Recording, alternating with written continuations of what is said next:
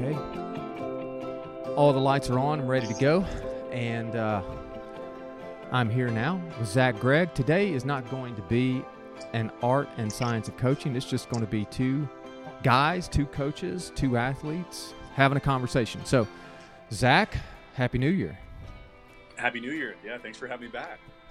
Well, we uh we have to get back to the art and science of stuff soon. Uh, I don't know if anyone said anything to you, but I've I've gotten just some random out of the blue messages about how you know people have enjoyed some of those conversations that we've had, and definitely want to get back to it.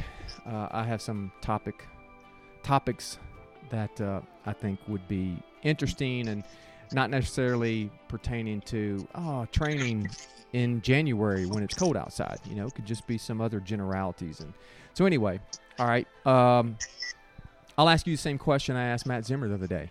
All right, we're in a new year. Uh, you're you know, training your butt off, getting ready for race season, and um, you hear that feedback? Feedback sounds funny. Does Maybe- it? Is it on your end or mine? I'm not sure. It sounds like it's hard to say. Um, put some headphones on. I'll ask you what I started off by asking Matt the other day is uh, 2021. You got to race a good bit in 2021. It did, uh, yeah. What what's your biggest takeaway for you personally that you're going to be able to capitalize on in the coming year? Um, I think I can appreciate uh, how important recovery is. Um, you know, at the at the beginning of the year, we were we were coaching, we were doing everything we could to get uh, kids on bikes and kids to races, and with my other obligations uh, to the veterans nonprofit, my own coached athletes, um, as well as trying to train, you know, I didn't lay the the foundation that I would have liked um, and then some stuff kind of happened throughout the year, uh, some injuries, some crashes, just life, um, and you know, I I feel like I was a little under recovered going into things, and then I rushed recovery coming out of things, um, and just it didn't end up as strong or as durable that I as I had been in years past. Um, and I'm just getting old, man. Like oh, I think please. so no, I mean you just have to, you know, even even uh, at the end of 2021, you know, getting getting into group working with Ben again. Um, ben is is a is a pusher in his coach style. He he gets every drop out of you, and if you're not careful on your own end, doing the workout as they're supposed to be, uh, as they're written, and you push on top of him pushing, you know, doing 10 extra watts on on whatever, um, you can really dig a big hole. And it doesn't happen overnight. It doesn't happen in two weeks. It happens in six weeks. And suddenly, you know, you're doing a power test and it's lower than you expected. Or, you know, you're going down to Tucson with these kids and you do the shootout and it's not what you expected and things like that. And it's just like that, that constant reminder of, you know, you can only adapt and recover from so much. And it's way less than what you can actually do. Um, we're, we're great at doing. We're not so great at sitting still and recovering and adapting. hmm Well, you and I have talked about, if I remember correctly, how you know there's days you go out on the bike, the workout says X, but you feel Y. You know, you feel like you know, but I can do more. Uh, and as a coach, you know in your head, but that's not what the moment's calling for. The moment calls for you to be right here, and if you're right here, that's going to set you up to be there. You don't need to be there now. You need to be here Mhm. right now. And that's we even have to learn that lesson as coaches uh, to follow that prescription because you have to have that long term view, or else, like you said, that accumulation of that extra work, there's a price to pay. Yeah. And moving to Boulder and riding with all these awesome dudes who, you know, might just be that 2% stronger on their endurance rides and things like that. Like all of that catches up with you. So, and I kind of glossed over it, but I had some welcome injury to my stuff early. Yeah. welcome to my world when I was training with you on a regular basis. Yeah, right. Hey, that's your own doing, man. I, I never, I never had to ask you to ride. That was well, it was. Uh, I enjoyed it, and I do miss that. Uh, but it was it was um, it was a good experience for me while we did that, and uh, but yeah, those are lessons that you have to learn for your own self, and you'll be able to share that with other people that you work with down the road. Like, Totally. okay, hey, man, I get it. You want to go out and work hard and push yourself, but the moment right now just calls for this, and we'll we'll get after it even harder as time goes on. Um, and there's a word there that you mentioned.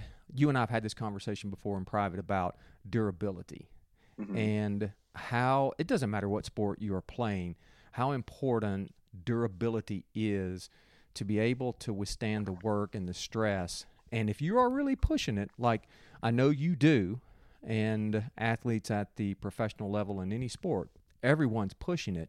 All it takes is one thing to throw you out of balance. And if you don't adjust properly, uh, it just takes a little bit longer to to to get back into that rhythm you you you're accustomed to. So as you were going through that stuff, because I knew that you had crashed a few times during the race season, and and we all want to take care of ourselves, but then get back to our old self. You mentioned it a little bit, but how did that experience change you a little bit? Because it, it's frustrating on one hand and it's humbling on the other, but if we don't learn from it, then you know we're we're going to struggle in the Mhm. moment and down the road. Yeah, and so it was. Uh, we we went to Europe after uh, Pronats, and you know I'd uh, I'd done all right. You know I I did pretty well at amateur nats, did all right at Pronats, and felt really prepared for the Europe trip that we were going to do. Um, and I'd never raced over there, so you hear uh, more horror stories than success stories by far. Um, and I felt that I was pretty prepared. So we went over there. We were in like the northern part of France um, and Belgium, and the first the first race we did after a couple days was uh, Kermesse, and it was rainy. And I made the break. And I got on the podium, and life was good. And the next day, uh, I crashed really hard, um, of no fault of my own, and uh, landed on my left hip pretty hard. Um, and then there was an opportunity to race the next day, and it was another rainy kermesse, and I crashed, mostly my fault, on the same hip, and um, it basically doomed me Mm. to endless suffering and no like uh, actual power output for the rest of the trip. So it was, you know, bottle duty, chasing back on, being in the caravan, like just really, really having uh, a really like a long string of tough days um, in this incredibly difficult environment. So, um, and then so on top of that, you know, you're you're dealing with the the crash when it's right in front of your face, but then it's the travel. You know, it's a hip, so you're sitting and it just gets tight and it's terrible. And then we're doing a 12 hour plane flight back to the U.S. And then getting back, we had like three weeks until Joe Martin. So it's like you, you just have to keep going, right? You can recover as much as you want and respect the the fact that you're injured, but you also can't just like sit on couch. So um, yeah, and then going to Joe Martin had a bad experience, and then Green Mountain was halfway okay, and then finally got a chance to to take a true rest. So I think it was uh, it was one of those moments where you're just like, uh, okay, like we're just gonna have to ride this out, and it's not what you want it to be, and it's not like ideal.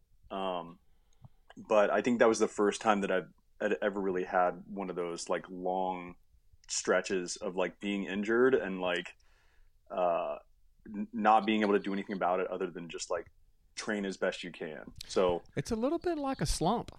You know, some Yeah. of it is some of it it it it's externals inflicted on you. Some of it is our own sort of doing, and we put ourselves in this position where we're we're in a slump and we're having to adjust our outlook and our role. You were mentioning, hey, you're on bottle duty. When I know before you went to Europe, you're like, I'm going to get after it, and I'm Oh, yeah. really gonna I'm gonna push myself and see what I can do. Uh, but then things happen, and you have to adja- uh, adjust and adapt.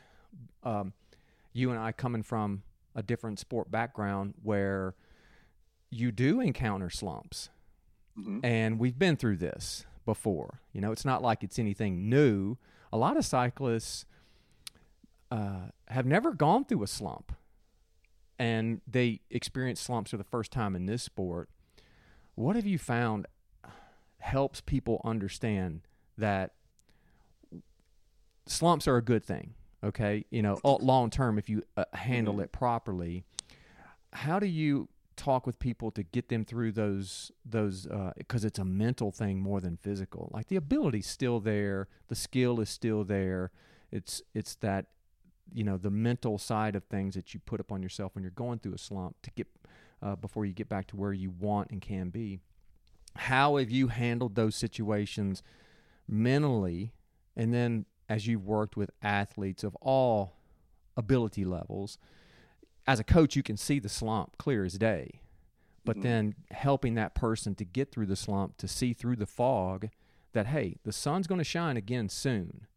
You just can't not be so hard on yourself through this because uh, and, and just learn from it. So how do you get through it yourself, and then how do you talk people through when they're going through a series of sl- uh, of a slump or maybe a couple of failures that that are frustrating them?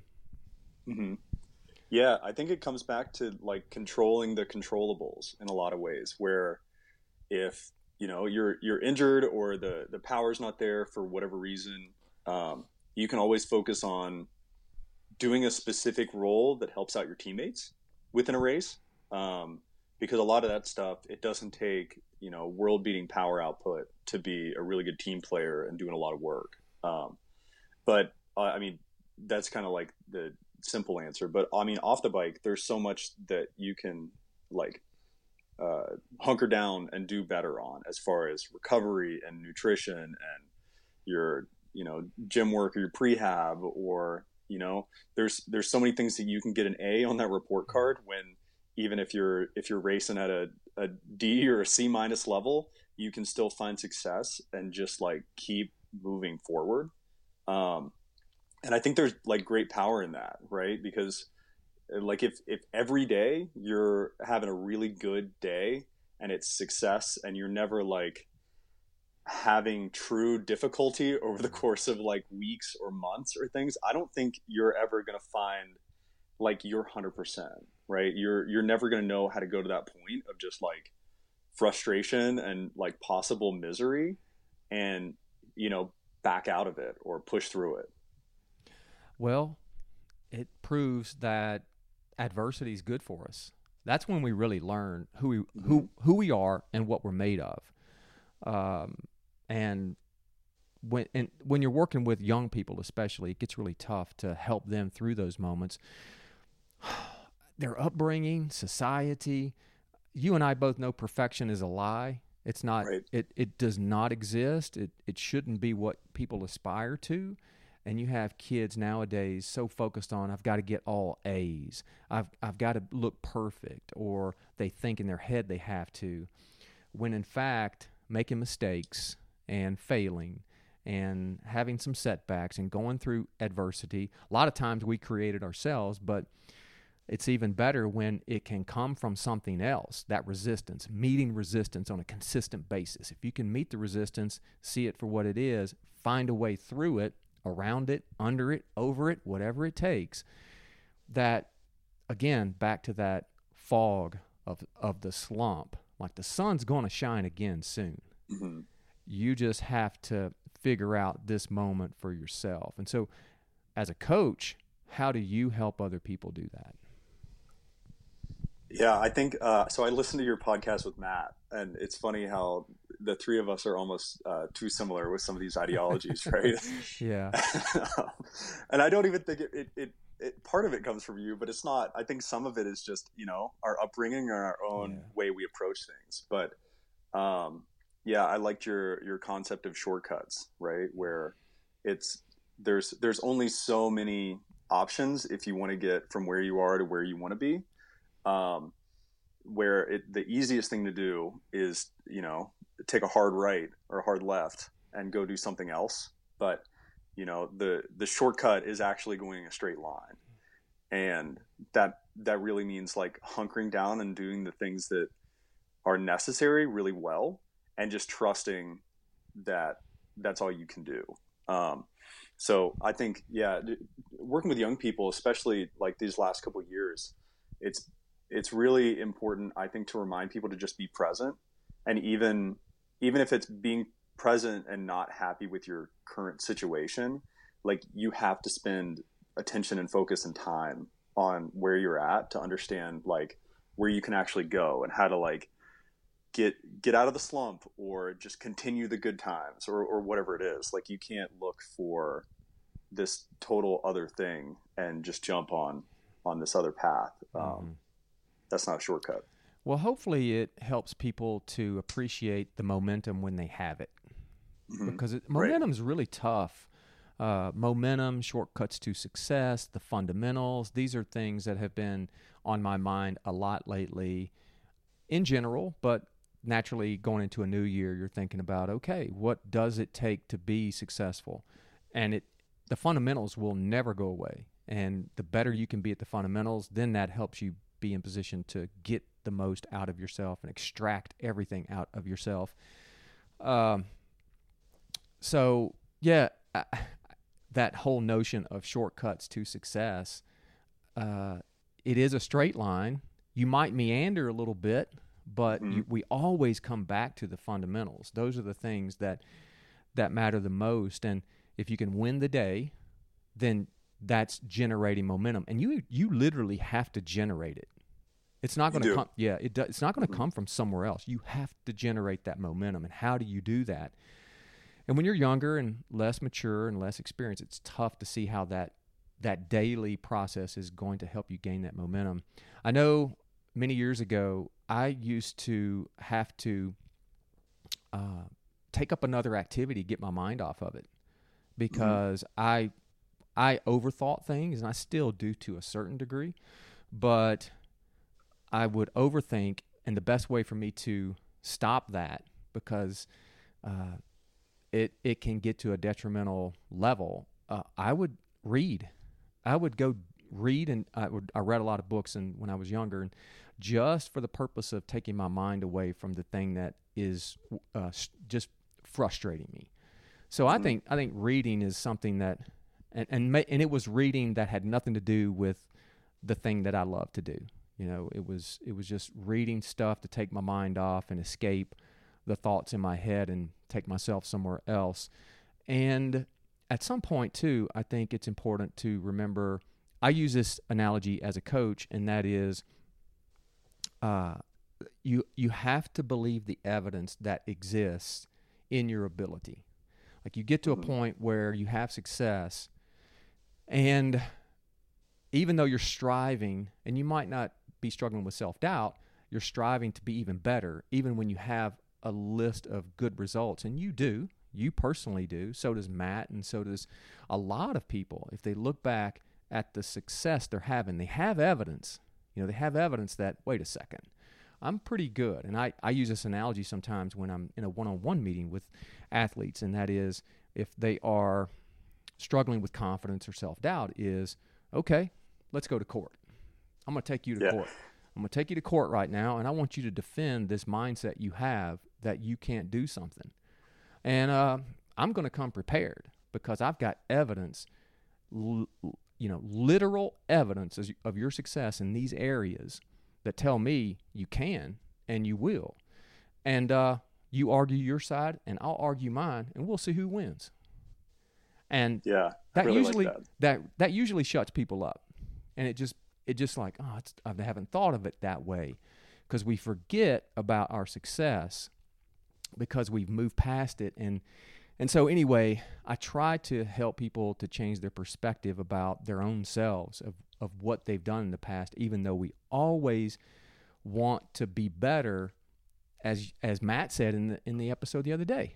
Uh, and we as coaches use this as well you should only compare yourself to yourself okay that's everything it's not just your bad side of, or the things that you struggle with or or maybe you're failing uh, or having a hard time to overcome, but you should also use the evidence you have of success to help you get through that that adversity or slump you're going through. It's helped me. I can't tell you how many times my past success is what I've had to turn to and go like, but I've done this before. I've got evidence, you know. I don't know how I'm going to do it right now, but I'm going to figure it out. Yeah, and there's power in that, right? Where you can have that same level of success without necessarily the numbers being there or or whatever. Like it's it's innate, it's in you to figure out how to do it. and maybe you can't win the same way, but you can still win. Mm-hmm. Yeah, I like that. All right. Well, put a bow on 2021. Uh, certainly, your one big accomplishment that I know that you're uh, building on going into 2022 is that yeah you you look I mean I'm, we're on FaceTime right now so I'm getting to see this national championship jersey hung up on your wall back here. Uh, tell tell the listeners how meaningful was that accomplishment to you and looking ahead in 2022 what are your plans to capitalize on that and what are you really aiming for in the coming year? Yeah winning winning the time trial national championship was super special. Um, i think it was for me personally it was more uh, I don't want I don't want to say like relief, but it was it was just like a, a factor of, of execution and like uh, you know like like you said uh, um, I knew I could do it right? So it would for me personally it was like all right yes like nice job now on to the next one. But you know for the the veteran community that I work with um, for all those people that have helped me come up through the sport like that uh, that level of excitement that I was able to share with those people um, was really special um, and something you know you you like expected but not not to the level that it happened where it was like you know everybody felt like they'd played a part because they totally had. And um, that's what made it like really important and especially you know on the back end a couple months later like continue to be uh, something that I love being able to share with all these folks you know um, it's a, a point of notoriety now and, and something that I'm motivated to defend and uh, work on uh, to you know hopefully get on the podium at Pro Nats or you know whatever whatever the next level up is from from the amateur Nats jersey. Yeah, isn't it? As an athlete, we sometimes overlook it and we don't experience until afterward how other people have a piece. They feel a sense of um, they they have joy for you and what you accomplish, but they they feel like there's uh, they have a little bit of ownership. Not like like hey I, I maybe they did or did not play a role in you actually doing it, but they had an emotional stake in your success and the effect right. that that has on other people. Yeah, it's cool, and I think in in this sport, like any any ability to like create that sense of com- community and like for people to actually see some return on their either emotional or fiscal investment in someone else um, is really special. You know, we the sport is is very uh, there's very few wins in it, um, and so yeah, absolutely, everybody should celebrate whenever somebody has success. Mm-hmm. Yeah, I think it's important. Um, so, season ahead, you alluded to, you know, defending, and I mean the real cake you know the cake we want to bake and and get to enjoy and savor i know for you well i'm making an assumption but uh, but I, I feel like you alluded to it just now getting on the podium at pro nationals in the time trial uh, what's it going to take to get to that i mean obviously more power more strength more speed but what's it really going to take to get to that point? and then have you imagined the feeling you're going to have if you do that? so I think uh, the first of those questions is probably easier to to uh, get into. I mean, you know, I think in in the U.S. there are so few opportunities to execute a technical 40 minute time trial um, that you have to take each one seriously. So um, there's some early season races uh, with longer time trials in them, uh, and then there's Redlands and Tour of the Gila. Um, so those races are all like game on, like everything needs to be dialed in um, with the hope of you know winning or getting on the podium at those races. Um, and I think that level of execution, like obviously the power is going to come up. I'm doing a lot of off the work bike on maintaining an aero position. Um, for 40 minutes, it's technical. Like your your position deteriorates to some extent. It's just the same thing with power output. You want to you want to stay as close to 100% as long as possible. Um, and yeah, so pacing is a big thing. I think equipment, there's not much to gain, which is nice. I can go out and and just worry about power output and my own execution. Um, do you think then, that do you think that you will be putting a bit more time on your time trial bike than say last year? Or do you feel like that through the year last year you put in sufficient, enough, too much, and what is a normal progression and amount of actual on the time trial bike work that you do?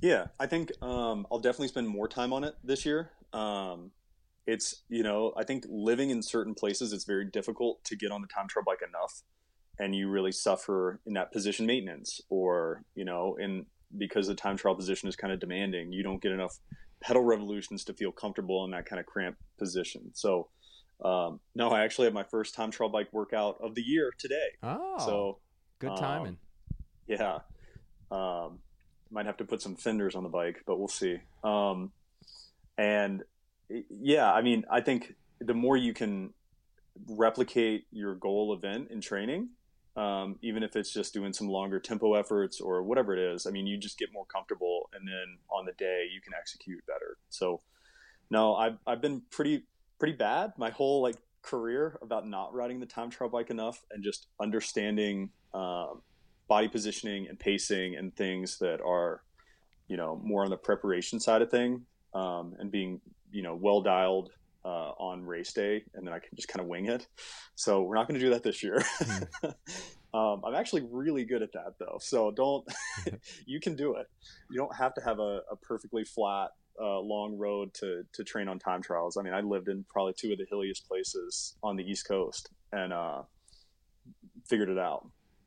Yeah, well, it goes back to that point we make a lot as coaches is if you can make the uncomfortable over time, make it comfortable. Where this is a familiar feeling, this sensation, this uh, the fluidity that you need to perform at a high level and produce power, uh, y- yeah, you have to experience that again and again and again to to learn yourself, learn your body, mm-hmm. learn everything that you need to know to then be ready in late June in Tennessee in near 100 degree heat.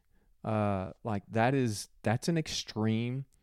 I think it's an extreme environment, uh, and you have to be ready for it and that means mm-hmm. putting yourself in uncomfortable situations again and again and again. Yeah, you know, and and talking about the the the feeling of of winning one of these time trials, I I think I visualize things really well um, compared to a lot of other people. I can memorize courses. Um, I can probably draw you the pronats course from memory right now, um, along with some of the other courses. You know, like that's that's something I don't think people spend enough time on. Um, and like you said, what if, yeah, what if, what if I do achieve the goal and get on the podium? Like, already, I already kind of understand that feeling, right? And in the same way, you can kind of, you can kind of chase it, right? Like, that's the, that's almost just the validation. You've already experienced the feeling for yourself when you're you're sitting here thinking about it. Well, and it's I think it's a powerful thing. Uh, yeah, it, it, sure is. Uh, and at the same time, though, uh, think about the company you're going to be among if that is accomplished. Yeah, that's a the company is uh, you know that's some high cotton there because it's probably going to be some guys who are racing at the world tour level.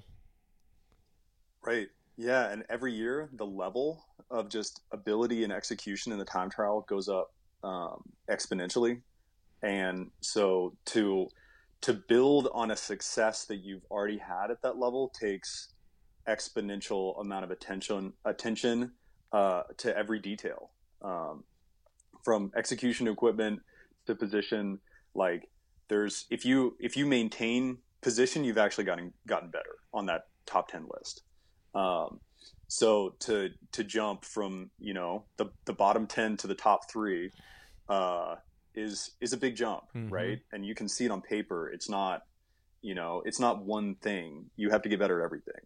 Um, and I think that kind of challenge just is the way that you improve as a cyclist. You know, like uh, you don't, yeah, you don't get to just say, ah, if I had 10 extra watts on my FTP, like I'll beat Lawson Craddock. No, man. Like, because he's going to come with more power next time and he's going to execute better and he's going to get 10 times as many long time trial race days as anyone in American cycling does because he's on a world tour team and because he's been on a world tour team forever because he's awesome mm-hmm. you know so like um, that kind of thing you're like you're always uh, you're always playing catch up so you really have to be dialed in on on your goal and you know continually like checking yourself against where everybody else is and just where you used to be. And I think this hammers home the point that you don't have to be, and usually won't be, great at one thing or even just two things. You just need to be really good at a lot of things. And there mm-hmm. cannot be any weaknesses in any of them. Not at that level. You know, I mean, you could be in the top 20 and have lots of weaknesses and be in the top 20 and maybe not have dialed in the entire approach. But to get on that podium, it means everything has to come together on that day. Well, that's a whole other subject of on that day. You could still be doing all the little things right, but on that day, you've got to be able to produce. And I think these are strategies that people can apply in all other types of applications and endeavors that rather than focus on if well if I just improve my climbing, this is going to happen for me, or if my sprint, my top end is going to be this. It's like, well, that'd be wonderful. But how about if you improved 3%, 2%, even 1% in some cases in these five other things, then what? You know? Uh, right. And I think the, the, the pursuit of being a, a, an excellent time trialist forces you to look at all these variables where in some of the other disciplines you you should but a lot of people don't. Uh, and i think that's the lesson for everyone because we're not talking about we are talking about time trialing and time trialists but how that can be applied in so many other areas of the sport. Yeah and i mean if you if you want to look at the amateur nationals uh, race uh, i won by two seconds. Mm. now there was a big gap to everybody else but two seconds is one watt over that distance. Mm. That's one. That's one detail missed, right? That's you know not doing the turnaround as well, or you know having your pacing off by just minute amounts. So, you know, every every time I kind of get annoyed on you know putting the the big chain ring on because there's like a million steps to it, or waxing a chain, or you know spending the money on some little 3D 3D printed part or whatever it is, like you just kind of have to remind yourself that no, there's there's you have to give yourself every opportunity to win, because um, everybody else is doing it, right? There's no there's no secrets anymore with the amount of stuff on the internet. It's just how far are you willing to take mm-hmm, it mm-hmm. to you know have your own understanding of what everybody else is doing, and then apply it to yourself. Well, you just let me know if I need to put on a 40k time trial to help set you up uh, the pro nationals. I'll I'll promote one if there's if they're lacking this season. Uh, Heck yeah! so uh, those are definitely fun events to promote. Okay, so let's uh, let's pivot to something else. Uh, mm-hmm. Been thinking about and I've been wanting to know uh, how the experience has been for you thus far, living in Boulder, Colorado now. And I think the last time we we talked you had just moved there. You hadn't been there for too long, but now mm-hmm. that you've been there for three or four months, uh, how how's it going? Uh, what are some of the changes and adaptations you have felt and experienced? And uh, yeah, what what's that been like for you so far? Yeah, I think it's been a really positive experience overall. Obviously, my whole family's still back in Roanoke, so I miss them. But getting back there is not too bad with the Denver airport being so close. Um, but no, it's been really good, right? I think this is the first time uh, in cycling that I've had true training partners um, and access to a wide community of people with similar goals.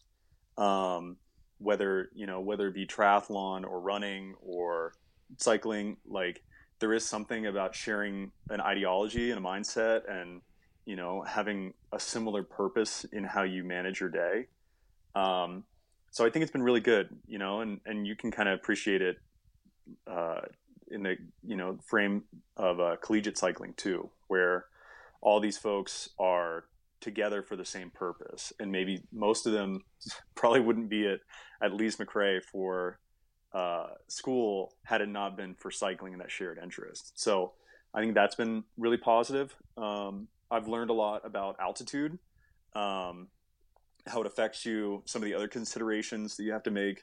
Um, I'm back here uh, after a month at pseudo sea level, right? Being in Tucson is like 3,000 feet, and then Virginia sea level. And um, every time you come back, it gets a little bit easier um, to adapt. Your body's like ready to it, ready for it. Um, but this being my second time back, I'm just going through it again, Mm. and uh, the air is very dry. Mhm. Like you just have to drink constantly. Um, you know, I'm uh, doing some sauna stuff, and you know, making sure I'm eating a big salad and watching my iron intake and those kind of things to try and like expedite the process. But to a certain level, you just kind of have to go through it. Yeah. What uh, Um, what altitude are you living at? I live at 5,800 feet. 58. Okay. Uh, what? And I'm familiar with Boulder and sort of the terrain that's east, and then of course the you know the foothills, and then whew, then you can get really high up. Uh, you know what is your what is your typical range of elevation that you're that you're training uh, in, and how's that been going as you're training at these levels that are going from a mile high all the way up to nine ten thousand feet? Yeah, so I think the the lowest you can get uh, within like 100 miles is like 5,400 feet. So you can't escape altitude um, in like the Boulder Boulder Denver area. Um, and yeah, you can get up I think a little bit over 9,000 feet within like two hours.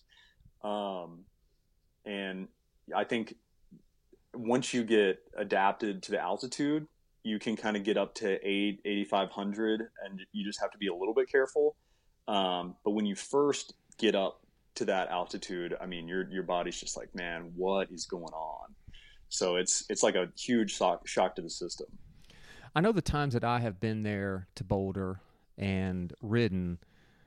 Uh, of course, living here, I mean, where where I live, I'm at about 4,800 feet at my house on Beech Mountain, and of course, we can train a little bit over five, but those opportunities are kind of limited. A lot of our training is uh, at and below 4,000, which really is nothing compared to always being over 54, 5,500 feet and, and above. But the times I was in Boulder, I know that uh, I usually stayed at over 6,000 feet, and I felt really good between 6,500 and, and 5,500. But you start to notice some change. I did personally around 7,000 feet. For you personally, where do you start seeing that drop off, which everyone's going to feel it and experience it? And for people out there who are traveling to, say, altitude from time to time, it's hard to get it through some people's heads that you're not the same person. None of us are, you know, at that altitude. Uh, what's it been like for you? What has sort of been that experience, and how do you help other people understand uh, what's the right approach if you're going to be going to altitude? How to manage your efforts when you do that because it's not the same at being at sea, at sea level. mm-hmm. yeah I'd, I'd say 7000 7500 feet uh, there exists an invisible barrier that you go through where the fun stops uh, especially if you're pushing hard um, so i always you know have elevation up on my screen whenever i'm doing any kind of targeted intervals and i try my very best to stay below seven if i'm doing something with like a, a demand for high quality. So you know with with tempo you can kind of just take a couple watts off or whatever watch heart rate. Um, but with anything above that you you really got to like kind of stay low. Um, otherwise you can you can end up going way too deep.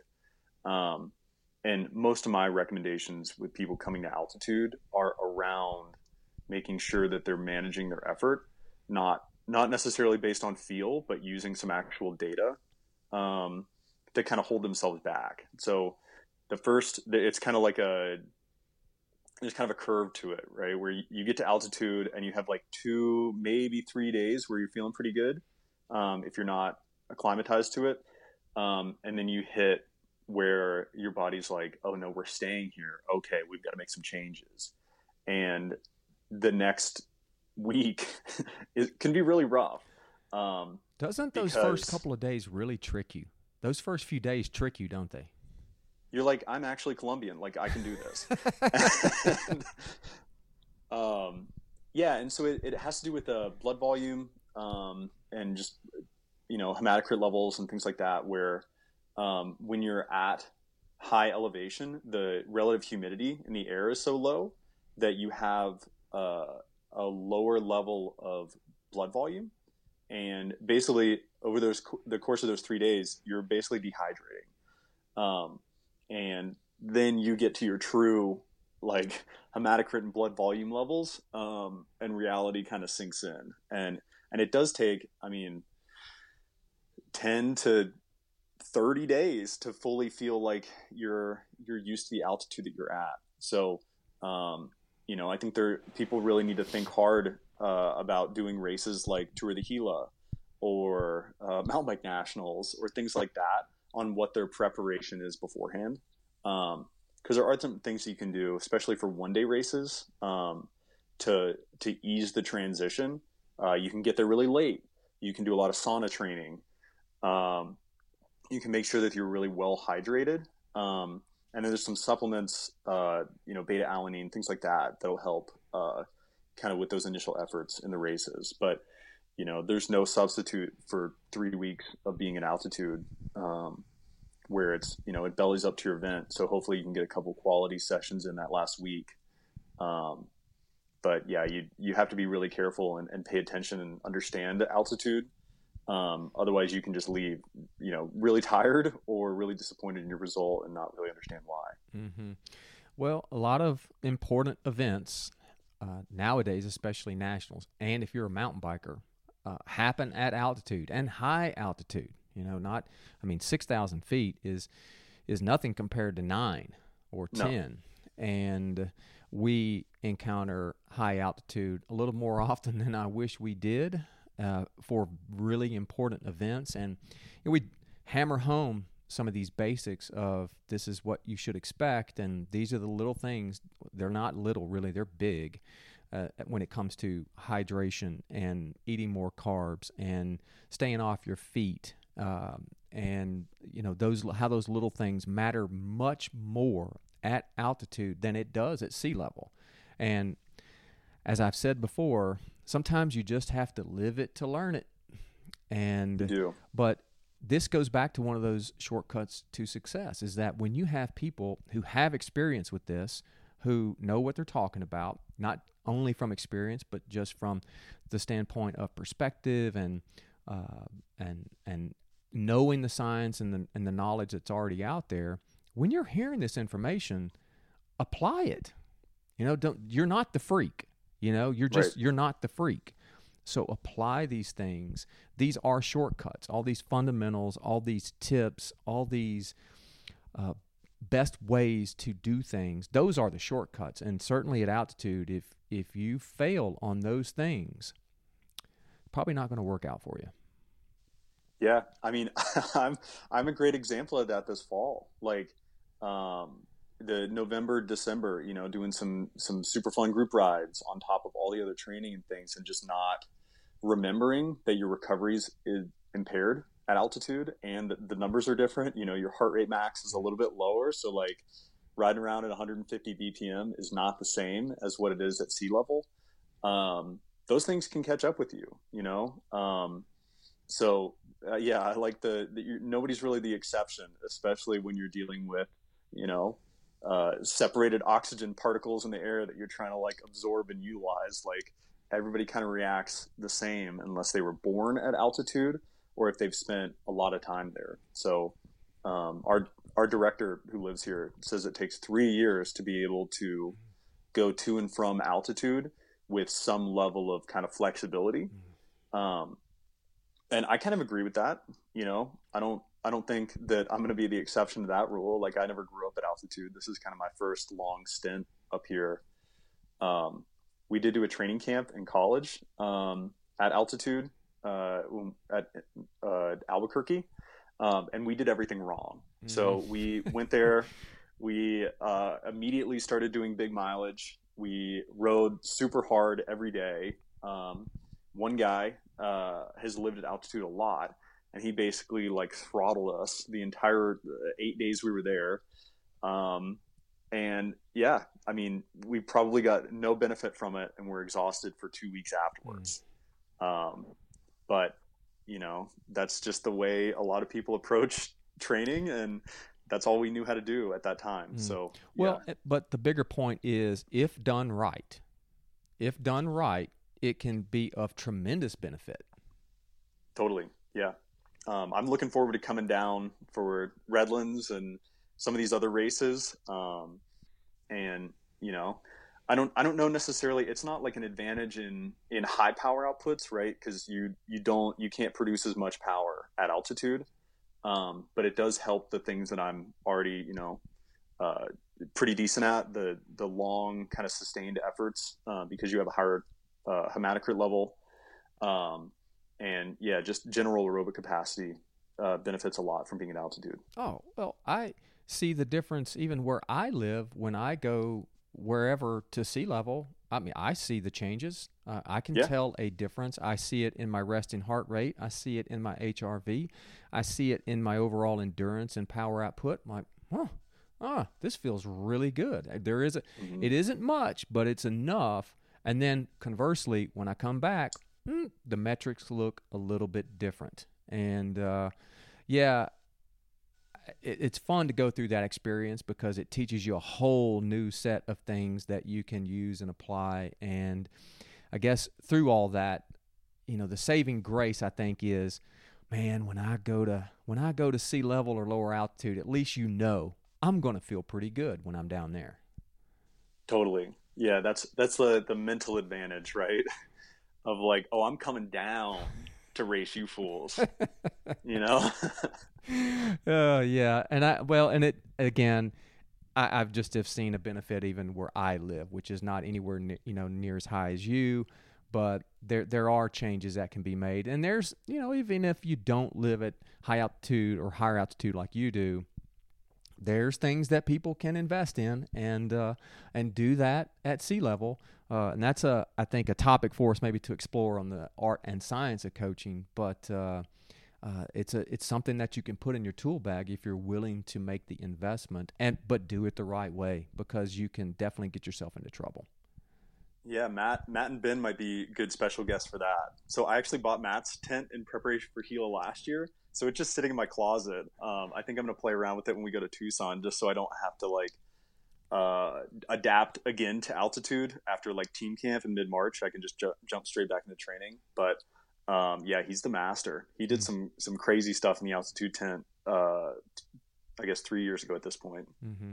All right, all right. We're going to pivot again to a, a different topic. Uh, so, for those that don't know, you and I worked together for a year. You were my assistant coach at Lees-McRae College. Uh, you uh, transitioned in May of 2021 to you're you know you've been a professional cyclist this whole time, but now you're also doubling up and working for Project Echelon, helping uh, veterans. And I wanted to follow up with you on uh, how that's how that's been going since since May, and the things that you're involved in with the veterans, and uh, how you're helping them, and uh, how it's helping you, and how rewarding that is to to get to work with that space within our sport.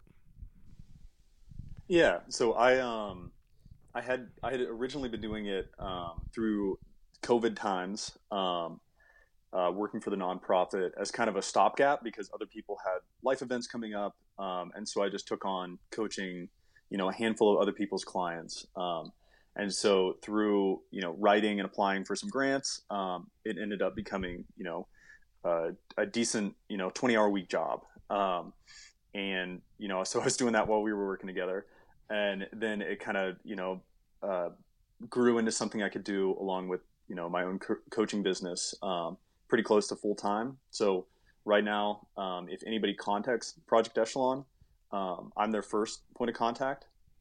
Um, so I do all the onboarding of veterans. Um, we will uh, we take anybody who's uh, who has served in any capacity, doesn't have to be combat, um, and all they have to do is go through a couple steps of the paperwork process, um, and we can offer them a series of industry discounts um, from the partners that we work with through the nonprofit and through the racing team.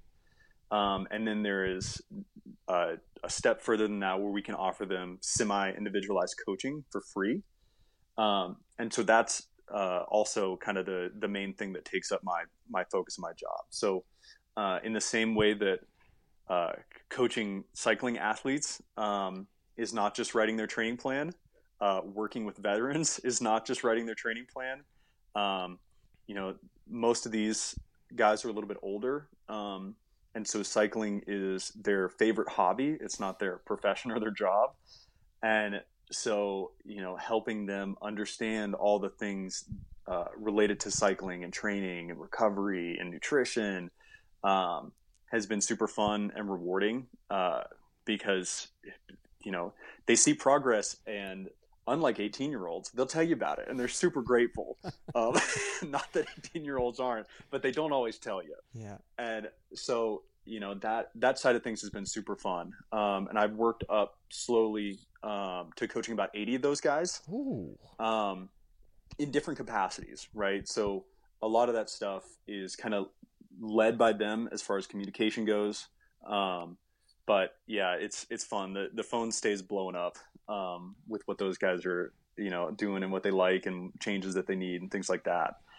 Um, and so now uh, through some kind of further grants and I realized that scaling is mm-hmm. is a That's... huge issue. Yep.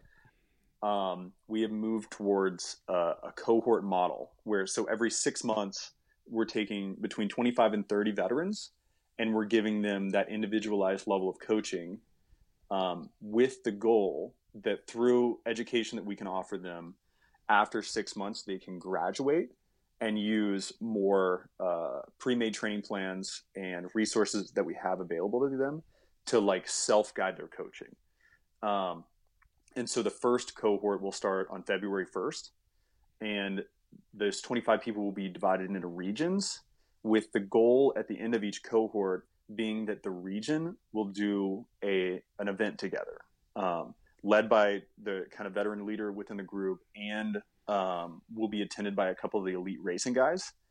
Um, and so, you know, as with anybody, right? Like you have that goal, and you don't want to be the guy who who shows up to the event in the the least best shape, right? You want to be the guy in the best shape. So, um, having having that level of commitment with uh, a goal in mind at the end is very powerful. Um, you know, it, it, allows you to help help people stick to a training plan. It gives you subject matter to cover, uh, whether it be the demands of racing or just how to, you know, a general level of preparedness for any cycling event. Mm. Um, so that has been super fun, um, and it's just yeah, it, it's working with a totally different section of the population and how they approach things.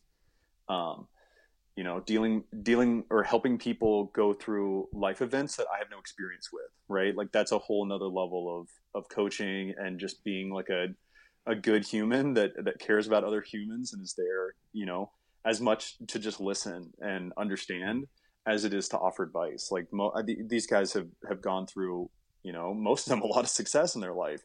So when when they come with a problem it's it's more about understanding and and not necessarily offering some magic fix of advice you know? So I, I think that part has been awesome and rewarding and and they teach me new stuff all the time. Oh yeah uh, definitely. yeah.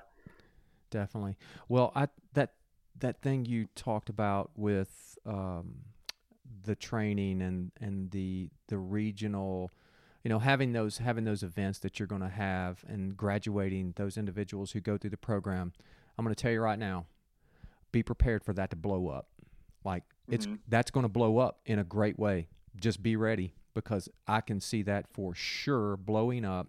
Reminds me a lot about my experience and what i uh, witnessed with team red white and blue and what they have done to get the, commu- the the veteran community just engage in physical activity and how they have these different chapters all throughout the country. And and each chapter has its own local leadership. And once you once you educate the right people and you level them up that you're talking about some highly motivated people that you're working with they're highly self-motivated and and they're doing it and they're going through life and they've been through a lot of them literal life and death situations that they just have a perspective that is not like any other person that you get to talk to. They're so um, full of life stories and uh, a wider perspective. Most of them have traveled the world, been everywhere, but then you get right down to it. And I had this conversation with Ben Day the other day how rewarding it is. Number one, like if you just think about you and I, what the bicycle has meant for you and I. Like what we, oh, yeah. the reason we're doing all this is because of a bicycle. A bicycle, right. man. you know, uh, and what it has afforded you and just you and I. And then you work with veterans and you're around veterans and you hear them tell you that how much the bicycle means to them and that it saved their life. Literally. Like the just having that to turn to like my bicycle the bicycle hasn't necessarily I, I can't say that it saved my life it's right. it, it but it it probably does in a lot of ways that I, I i'm not aware of right now but for them for a lot of them it literally did and to get to work with someone like that on a regular basis they have this whole so many cyclists miss this because they're pursuing it for really selfish reasons you know, to to be better and stronger and all this. But those people, the veterans, they're doing it because of what it really how it makes them feel better about themselves, how it makes them feel better about life, how it keeps them here on this planet for right now. What's that like when you experience that with them and and the weight of it all? Because I've I've I've heard those stories and I've been riding alongside a veteran before who says that, and it almost takes my breath away when I hear it. Yeah, I think the the first couple times I've I've heard that you know cycling and uh, training has has saved my life. Like it's you take a step back, right? Because you don't you don't even understand like where you where you have to be for for that conversation even happen and that real, realization even happen. So, um, no, I'm I'm just super super grateful for for those folks for for reaching out and getting involved and like taking a chance on themselves to to allow cycling and and Project Echelon to have an impact in their life.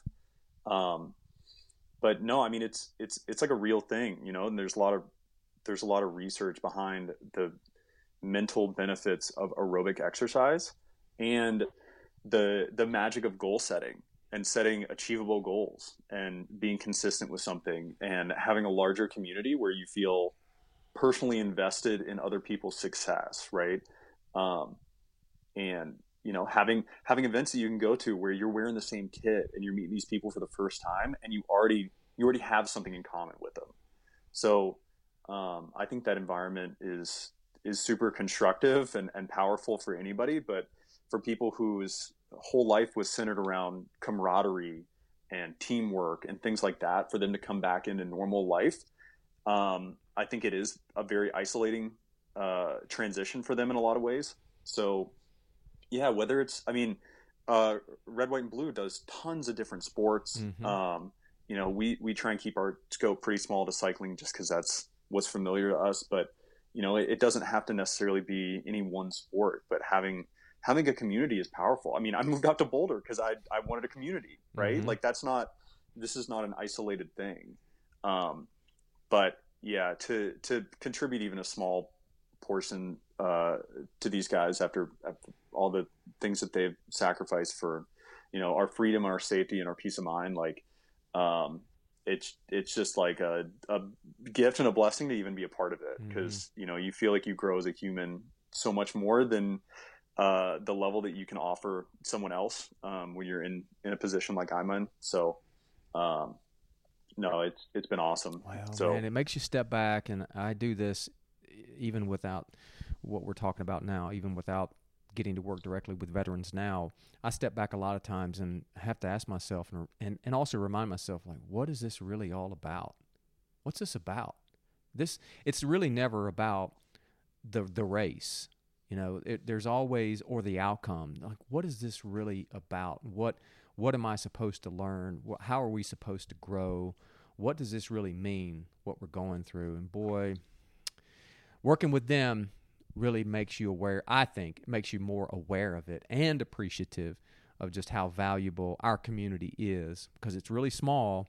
But once you're in it, uh, the best way to get the most out of it is engage with that community. And I, man, I love what you're doing.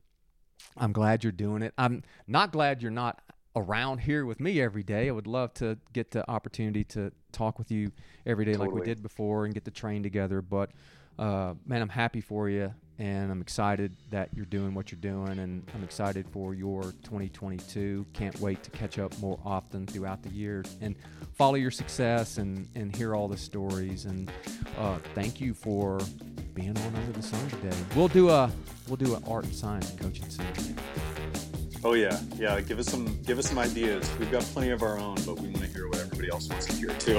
Yeah, good stuff. All right, Thank you. thanks, Zach.